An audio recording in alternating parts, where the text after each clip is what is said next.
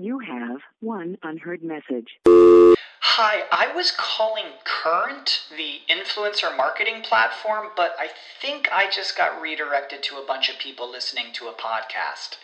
Well, anyways, I was calling Current because I was told they could help get my brand set up on TikTok Shop and even build out an affiliate program of content creators promoting my brand. And even have those content creators go on live streams and promote my product there. Wow, I could really use Current. I also heard that the brands they work with are making millions in sales. I guess I'll just go to their website at current.tech.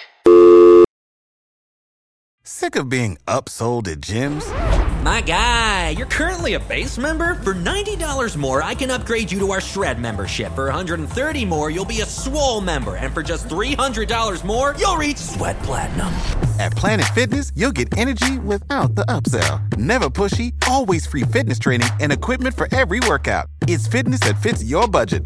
Join Planet Fitness for just $1 down and $10 a month. Cancel anytime. Deal ends Friday, May 10th. See Home Club for details.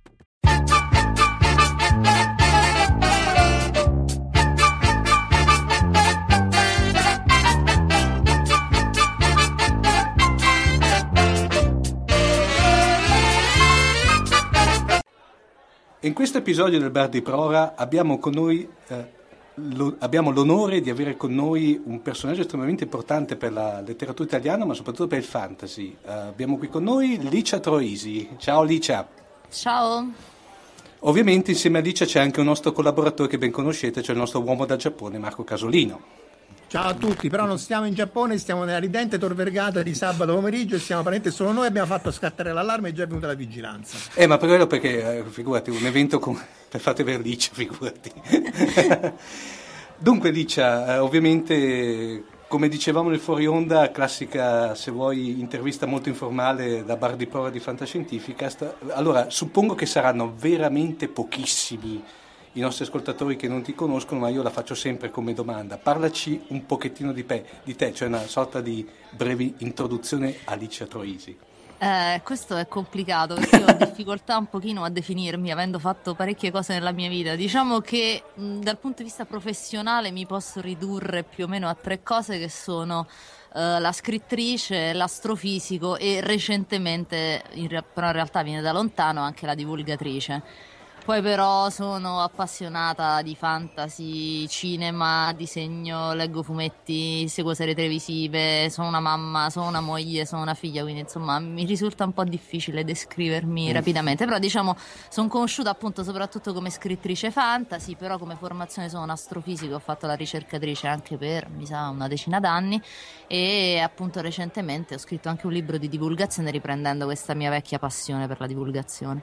Per cui questo è il fatto, allora proprio hai anche anticipato una, una cosa di cui avremo parlato, tuo, la tua ultima opera, eh, se vuoi, esula dalla tua precedente produzione, giusto?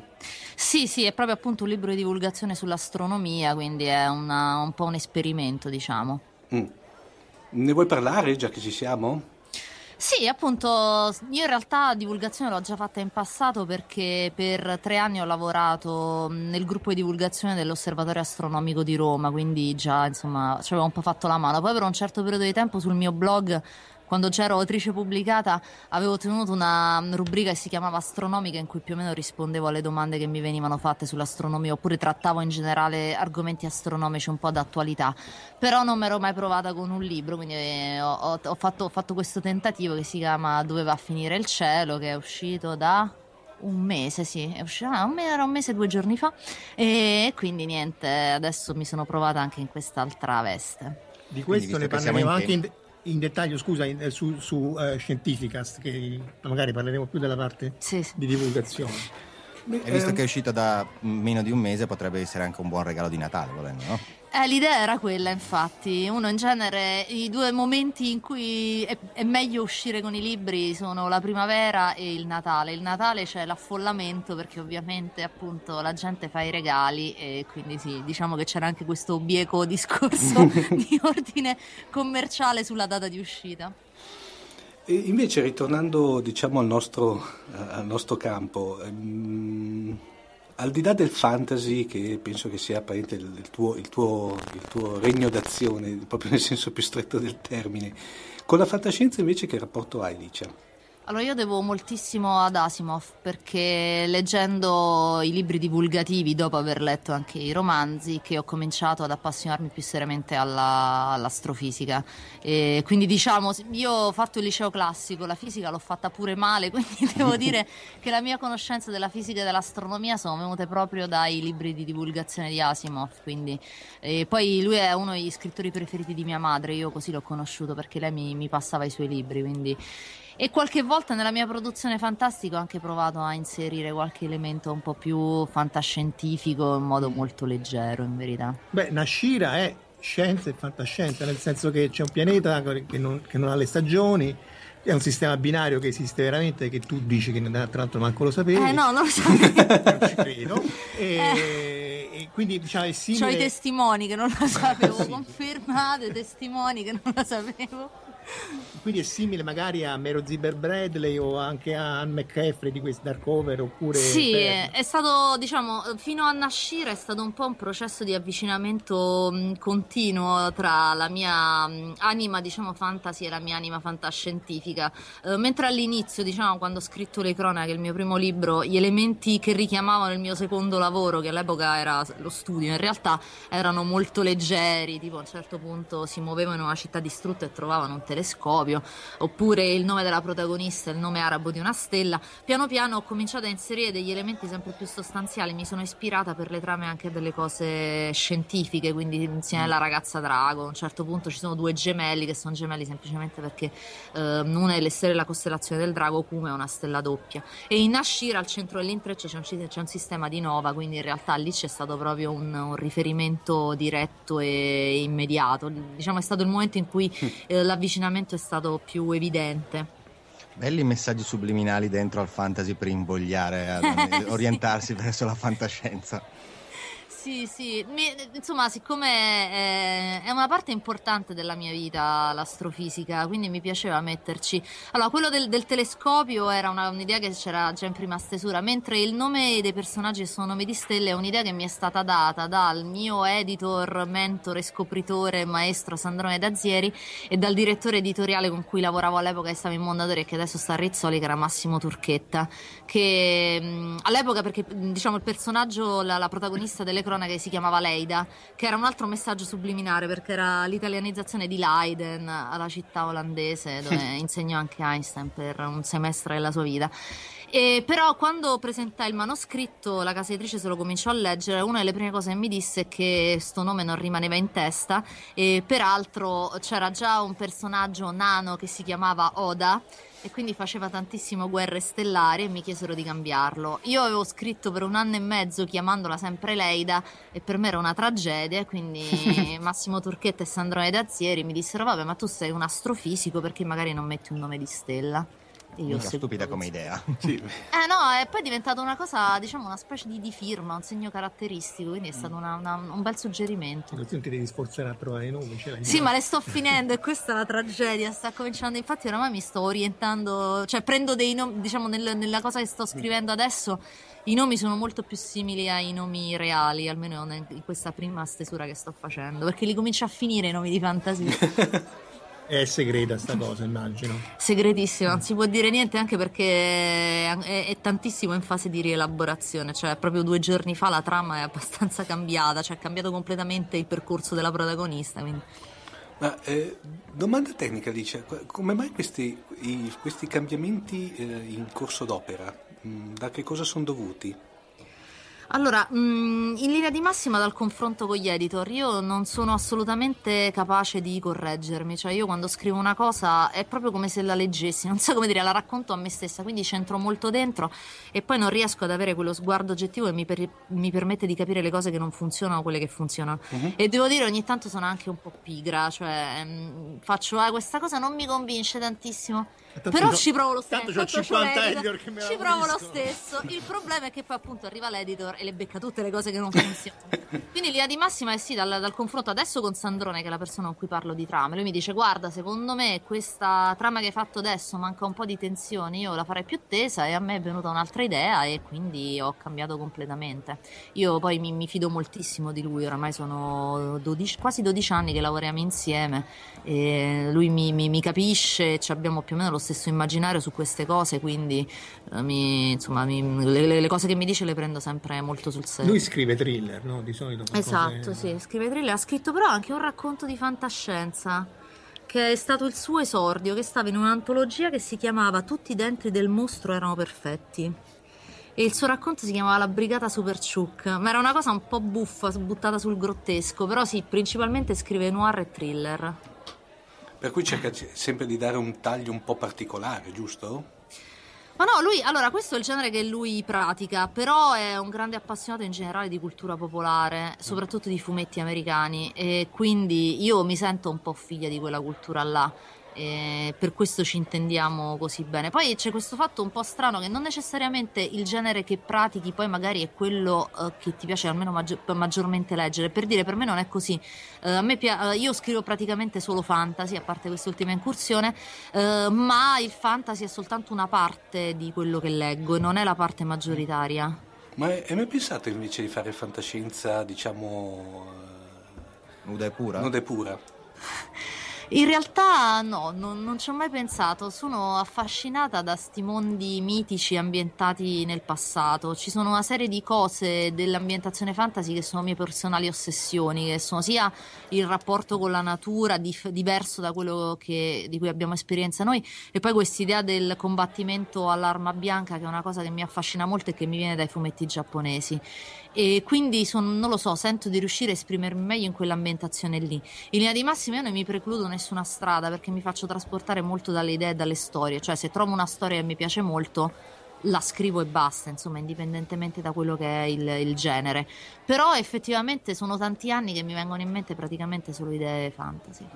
Però magari un punto di incontro potrebbe a questo punto essere un'ambientazione simile a Guerre Stellari, che è Sì. di fantascienza, ma è un fantasy È sostanzialmente. verissimo, il problema è che uno si deve confrontare con Guerre Stellari Eh. su quell'ambito lì. C'è solo lui, tra l'altro. Io non so se mi vengono in mente altre opere di fantascienza che hanno questa commissione, che poi, tra l'altro, tanta gente non, non coglie. Cioè, quando gli dici, ma secondo me Guerre Stellari è un fantasy con un'ambientazione fantascientifica, la gente sembra sempre cascare un po' dal pero, almeno la gente che conosco io. No, A no, me fanno uno, ma ci evidente. sono le astronavi. Eh, sì, Eh. vabbè. Sì, infatti, è quello che dico anch'io, cioè, non è così, devi andare a vedere la storia, la storia è proprio un fantasy Sì, è classico, l'epica. almeno la, la- la- la trilogia, quella classica. Perché ce n'è un'altra? No, in effetti non c'è. Bene, inizia una potrebbe nuova. esserci quella nuova, quindi... Qui- Noi stiamo parlando prima dell'uscita del film, eh, quindi Eh. boh. Eh, ma le aspettative ormai sono talmente alte che... Allora, da quel che ho visto sembra meglio, che non è che ci volesse Esatto, molto, esatto. eh, de- della trilogia quella, quella nuova. Diciamo, lo spirito mi sembra quello giusto, però francamente è sempre J.J. Abrams che vai a sapere. È un insomma. 50-50. Eh? Non mi parlate di JJ. Oh, ha promesso che toglie un po' di flair, eh? Sì, ha, Sì, ha detto che li ha perché ridotti. farli lì è più complicato. A Star Trek, voglio dire, stai sempre nella plancia dell'astronave, bene o male li puoi mettere dappertutto. Guerre stellari, che sta ambientato principalmente in esterni, voglio vedere dove li mette. Sulle Eh. spade laser. Ah, ecco, è vero, è vero. Oddio. Dunque, allora, mh, invece eh, abbiamo toccato Guerre Stellari, ehm, mi hai raccontato che diciamo eh, Asimov eh, può essere annoverato fra i tuoi preferiti, invece a livello cinematografico sempre fantascienza, ma anche fantasy. Allora, fantascienza, vabbè, recentemente ho visto The Martian, in italiano l'hanno trovato sopravvissuto e mi sono veramente innamorata, l'ho trovato un film bellissimo, mi è piaciuto veramente molto. E adesso Marco non sarà d'accordo, a quello me- sì, eh, beh, è quello fatto sì. bene, sì. No, ma quello che dico adesso, che Gravity, anche Gravity. No, Gravity no. No, Eh, vabbè, lo so. ok, chiudiamo. Gravity anche devo dire che, che mi è piaciuto, cioè... Io Invece- appoggio Alicia. Ecco, È tutto oh, sbagliato. meno ma- è Vabbè, sbagliato, mi ho capito. Allora, È un fantasy, va bene. io sono d'accordo che è sbagliato, però ehm, c'ha una potenza tale, secondo me, la storia e il modo in cui viene raccontata che tu tutto sommato non ci pensi. Cioè, anch'io quando George Clooney casca di sotto mi sono guardata con mio marito e ho detto, ma forse c'è sfuggito qualcosa. Però, cioè, è tale la tensione della storia. Invece, eh, cosa che secondo me non funziona in Interstellar, che è uno recente che non mi è Ecco, piaciuto vabbè, due guarda, idem, me lo sono visto nei giorni scorsi per la Eh. prima volta, perché sono- eh, di solito preferisco sempre vedermeli con, eh, praticamente con- non con la- l'emozione e il trasporto della, appena uscito. Sì. Interstellar, devo dire la verità, bello per l'amor del cielo, però non, non- non mi è sembrato sto, questa grande opera No, come no, l'ha voluta far passare. No, ma soprattutto il problema di Interstellar è il- tutta la seconda parte. Quindi da quando c'è quella cosa della Sì. quarta dimensione e Sì. poi quando lui miracolosamente esce da un buco nero, quella Mm. dimensione, e c'è un'astronave che passa proprio di lì in quel momento preciso e lo salva. E lo stavano cercando da due anni. E quella cosa lì mi ha dato un fastidio. C'è successo qualcosa. Ah, ecco, mi ero persa. Eh, no, a me in realtà, ehm, innanzitutto non l'ho trovato molto algido, cioè io non mi sentivo coinvolta dalle cose che succedevano. Probabilmente è un problema mio perché, ad esempio, quando lui rivede il filmato della figlia conde- condensato in 20 minuti, 20 anni. Nel cinema tutti piangevano, tra cui anche i miei amici, e io invece proprio, boh, abbastanza freddina.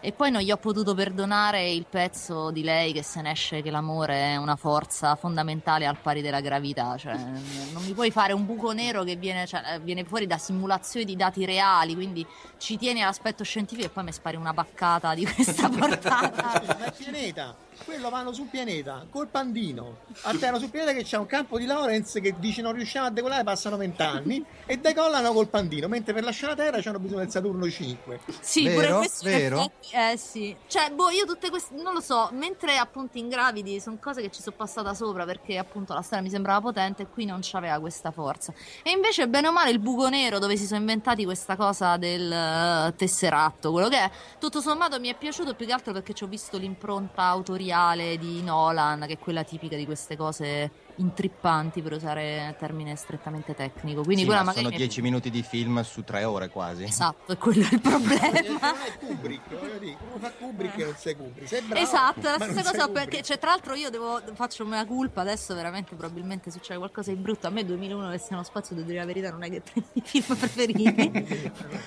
però riconosco che se lo vuoi rifare insomma devi avere delle capacità che Nolan evidentemente Non ha. c'ha. Infatti tutti si lamentano di JJ, però anche Nolan non è che... eh sì, Sì, però GG ha fatto molti danni ovunque, eh, cioè alla fine no? eh sì quello sì cioè quello che ha fatto Star è- Trek è brutto È un remida all'incontrario. E qui mi fermo. Eh, Lice invece discorso se- sulle serie televisive? Allora, su- ed è, è è tutta un'intervista sui. Esatto, è tutta una cosa sugli scheletri nell'armadio. quest- Sì, io in questo periodo sono appassionata di Da Vinci Demons, che è questa cosa, mh, questa serie che non piace a nessuno, temo, tranne a me e pochi altri insospettabili.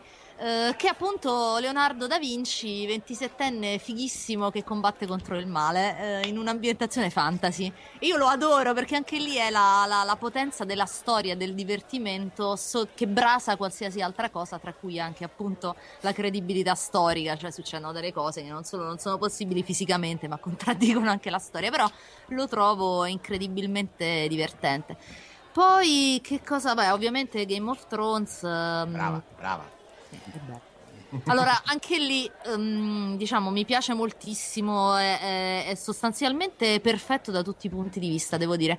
Eh, però per quello che è il mio gusto personale, viene da una trama, che sono i libri, che sono estremamente lenti nella mia percezione. Infatti, Lice, perdonami se ti interrompo, mi ricordo una volta un tuo commento ad un, ad un mio post sul fatto che l'inverno sta arrivando, te Sì. mi avevi risposto, sì, se- per me è già arrivato da un pezzo. Sì, cioè, io ricordo che quando lessi il primo libro del Le cronache del ghiaccio e del fuoco pensai, vabbè ragazzi, ho trovato il fantasy definitivo. Era il, il- il- il prologo lessi, ho detto, vabbè, questo è il capolavoro, è fantastico. Poi però il- è metà libro di gente che parla e di preparazione a quello che accadrà. E per il mio gusto personale è lento, non, non- non ci posso fare niente. Infatti, non sono riuscita ad andare oltre il primo libro. La serie televisiva, secondo me, risente ancora molto di questa lentezza. Però, essendo una serie televisiva, ha dei ritmi diversi e riesco a, a, reggerla maggiormente che nel libro. Poi, vabbè, c'è anche tutta quanta una serie di cose sulle interpretazioni, sulla sceneggiatura, sulle ambientazioni che fanno sì che comunque vai avanti perché ti piace. Infatti, per dire, l'ultima stagione è probabilmente quella che mi è piaciuta di più proprio perché si discosta parecchio dai libri uh-huh. e quindi loro si sono presi delle, delle libertà che secondo me hanno fatto solo che bene alla serie. Sono infatti abbastanza ansiosa di vedere come, come, prosegue con la sesta che sarà praticamente non, quasi del tutto svincolata dai libri perché oramai sono, sono arrivati a pari.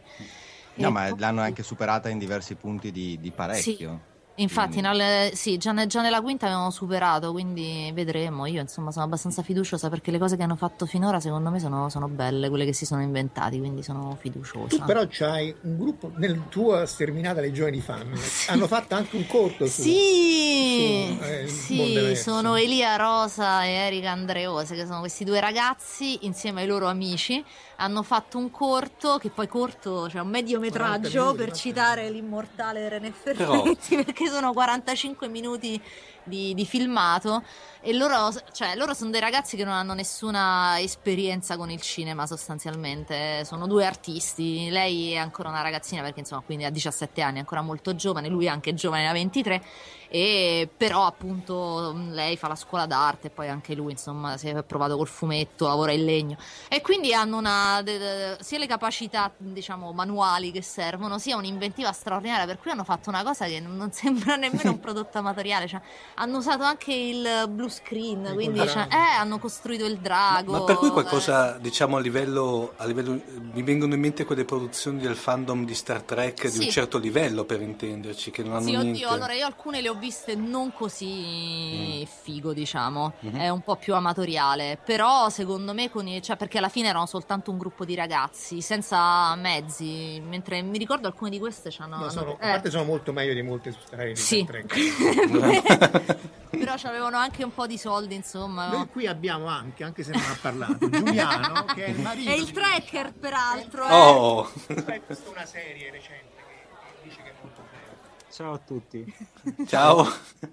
Eh, a me non è dispiaciuta Star Trek Renegades. Il, sì, sì. La puntata pilota. Io l'ho trovata più che apprezzabile, tant'è che ho donato 50 euro per vedere l'episodio 2 e 3, vediamo se uscirà mai. No, ma secondo no, me... ha detto che me la devo vedere anch'io, cioè me ne sta parlando abbastanza, dice ma che è una la protagonista è una ma, eh, Non so, non so se avete visto, per esempio, quell'altra produzione che adesso uh, usci- sta uscendo pian piano dalla, dalla, dalla post-produzione che è Axanar che eh, eh, doveva essere inizialmente dovevano fare una serie, in effetti hanno, dopo hanno concentrato tutte diciamo, risorse sotto tutti i punti di vista, nonché eh, anche quelle economiche, sulla realizzazione di un vero e proprio lungometraggio che fa parentesi ha intercettato anche una serie di attori di Hollywood, fra cui Kate Vernon, per, Kate Vernon per intenderci è la e la, mm, la, Silone, una degli ultimi cinque di Battlestar Galactica, che ah. aveva fatto un po' di comparsate all'interno di, anche di Star Trek eh, stesso.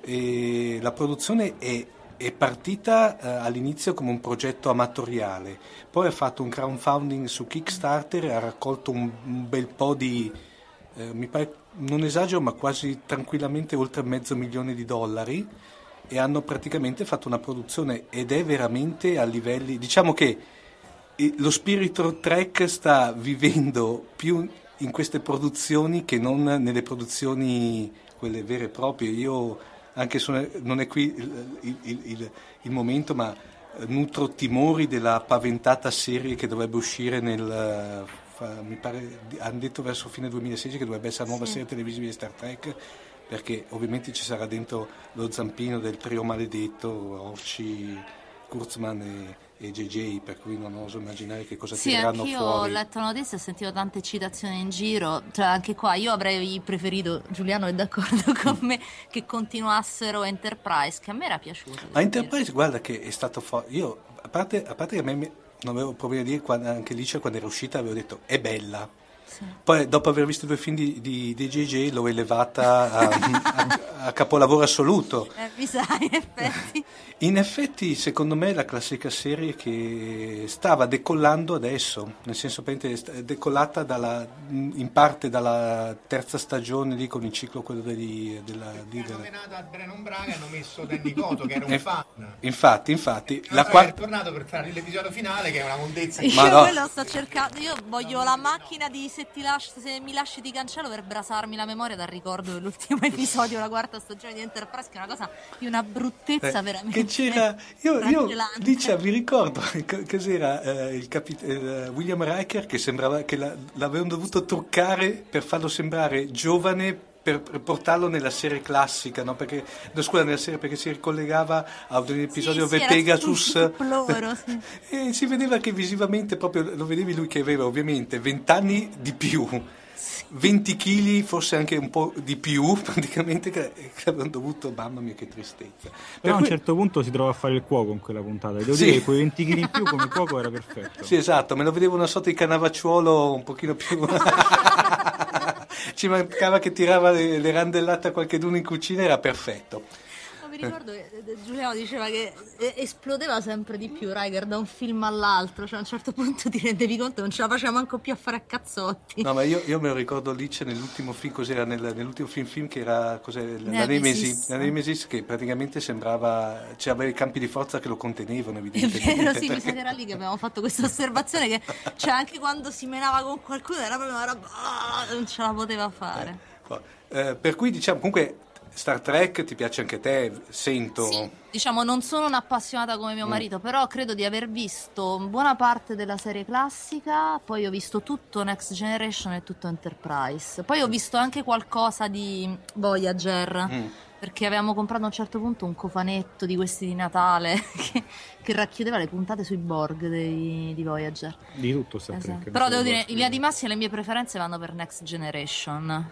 Per cui sei ancora il tracker di quelle, non di quelli come dicono illuminati, che cui dicono, eh, fra cui sottoscritto, che sto però eh, notando con piacere che sono parecchi che dicono che la serie track per eccellenza è di Space Nine, dove vedi il lato sporco della federazione. Comunque, eh, Ma non lo so, non l'ho, non l'ho mai visto Deep Space Nine, quindi non lo so in effetti. Guarda, Cioè, no- diciamo, ehm, sia io che Giuliano siamo molto affezionati all'idea invece proprio classica di Star Trek come utopia. Mhm. Cioè, è, è una cosa, era una cosa bella, cioè, mh, perché molta della fantascienza invece tende verso il lato distopico. Invece quest'idea di immaginare un'umanità che finalmente ha fatto i conti con se stessa, secondo me è molto bella. Sì, concordo. E forse è stato anche il lato vincente e forse questo nuovo corso di JJ che ha cercato di, da una parte, riportarla ad uno stile young adult e se vuoi anche bimbo minchia.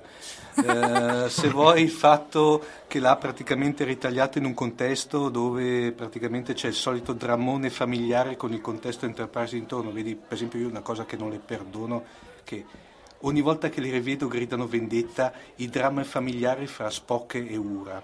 Un pochino sì. Quella è una cosa minore rispetto a tutte le altre cose senza senso. Eh, ma lì, cioè, dai Marco, no? te- Il teletrasporto fino ai Klingon è quello che risorge. Sì, cioè, era. Eh. Allora, ho visto Beh. quella serie come, dovrebbe, come sarebbe dovuto finire. Che giustamente dicono alla fine del secondo film di Star Trek non, non- non c'è più ragione di fare film perché non muoiono e non c'è più ragione di esplorare l'universo perché tanto hanno il teletrasporto e vanno ovunque.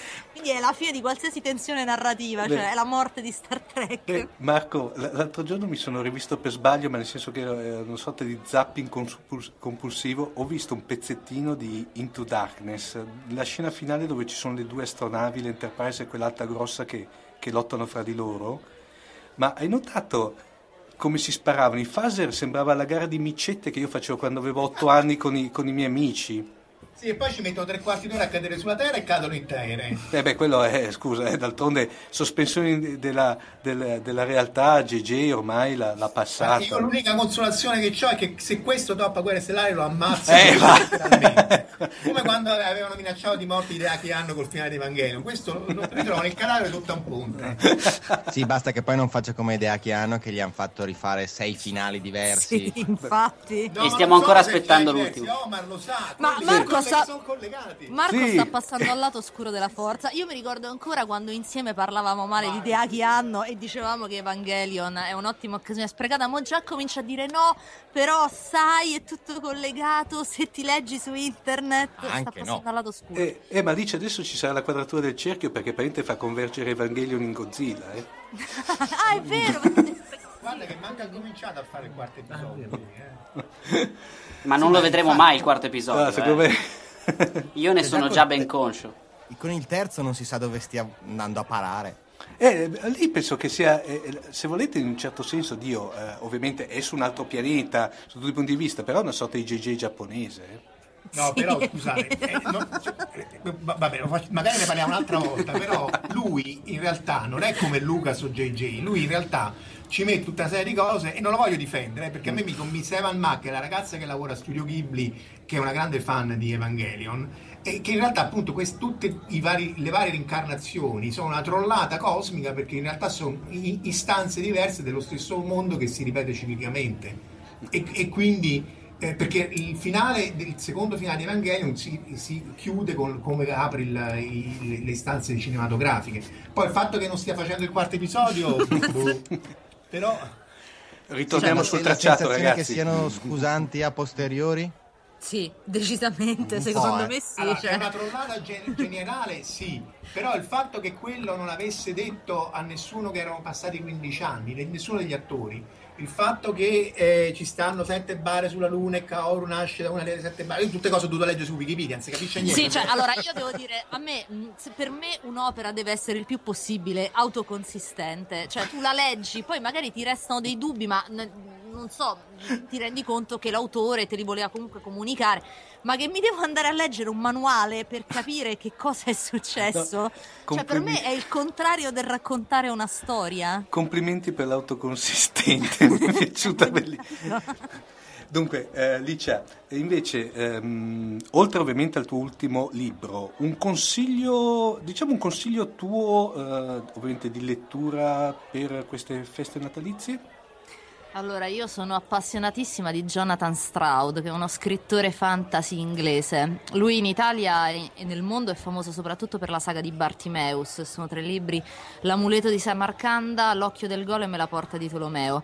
Che ehm, sono una specie di Harry Potter, se vogliamo. Lui, infatti, ha pagato molto, credo, il fatto di essere uscito non molti anni dopo Harry Potter. in cui, che è ambientato in una Londra distopica, alternativa, in cui ci sono i maghi, appunto, che eh, però non sono loro dotati di poteri, loro sono semplicemente in grado di evocare ehm, dei demoni e sono i demoni che sono poi costretti a obbedire a compiere le magie. E il protagonista è un maghetto e diciamo le eh, similitudini con Harry Potter finiscono qua e ha come mh, eh, protagonista sostanzialmente questo demone millenario Bartimeus che è una cosa straordinaria, è divertentissimo. La cosa bella di Jonathan Stroud è che ha una vena di ironia veramente clamorosa.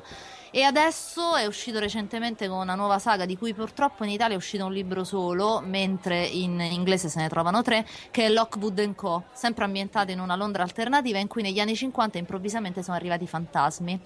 E però questi fantasmi possono essere combattuti soltanto dai ragazzini perché fino ai 17-18 anni sei in grado di vederli, altrimenti puoi semplicemente percepirne diciamo, gli effetti, quindi ti possono fare del male ma non sei in grado di combatterli perché non li vedi. E quindi Londra è battuta da tutte quante queste squadre di ragazzi che vanno in giro a cercare di catturare questi fantasmi, tipicamente gestite però da adulti, mentre la Lockwood Co. è l'unica che è gestita soltanto da ragazzi.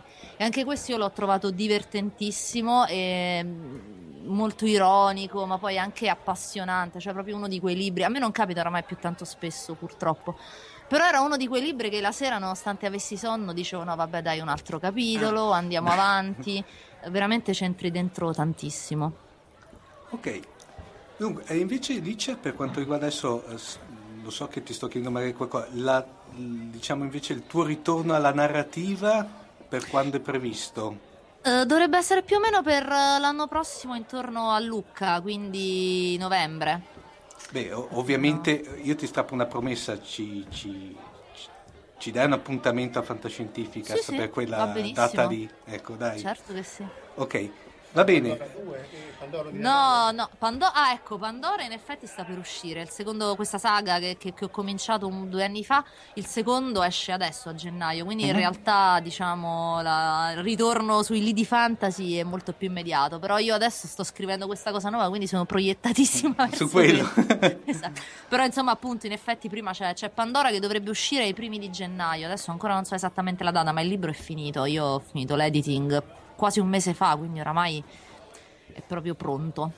Ok, dunque per adesso ti ringraziamo, ovviamente eh, ti abbiamo strappato la promessa per cui praticamente ti risentiremo, eh, non dico a breve però eh, fra un po' su Fantascientificast a questo punto. Esatto. E comunque c'è il post, il post, insomma la registrazione gemella su Scientificast dove parleremo più del dove va a finire il cielo, che è il libro divulgativo. Ah, ottimo, per cui diciamo, vogliono più i, i- diciamo, gli ascoltatori di Fantascientificast, vogliono più dire, approfondire il lato scientifico di eh, Licia, possono andare benissimo a sentirsi eh, a questo punto gli ex cugini di, di Scientificast, per intenderci, per cui È un crossover. È un crossover praticamente, li È rimandiamo un di là. loop da cui non se ne esce più Sì, ecco, da eh, lì beh. rimanderemo a e quindi Esatto, poi- è, è un loop, rimane intrappolato. è un loop alla Evangelion praticamente. Esatto. Oddio no.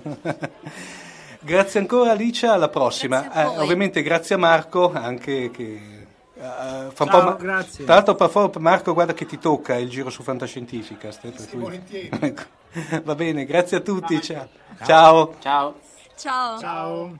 You know how to book flights and hotels. All you're missing is a tool to plan the travel experiences you'll have once you arrive. That's why you need Viator. Book guided tours, excursions, and more in one place. There are over 300,000 travel experiences to choose from, so you can find something for everyone. And Viator offers free cancellation and 24 7 customer support for worry free travel. Download the Viator app now and use code Viator10 for 10% off your first booking in the app. Find travel experiences for you. Do more with Viator. When you need mealtime inspiration, it's worth shopping Kroger, where you'll find over 30,000 mouthwatering choices that excite your inner foodie. And no matter what tasty choice you make, you'll enjoy our everyday low prices, plus extra ways to save, like digital coupons worth over $600 each week. You can also save up to $1 off per gallon at the pump with fuel points. More savings and more inspiring flavors make shopping Kroger worth it every time. Kroger, fresh for everyone. Fuel restrictions apply.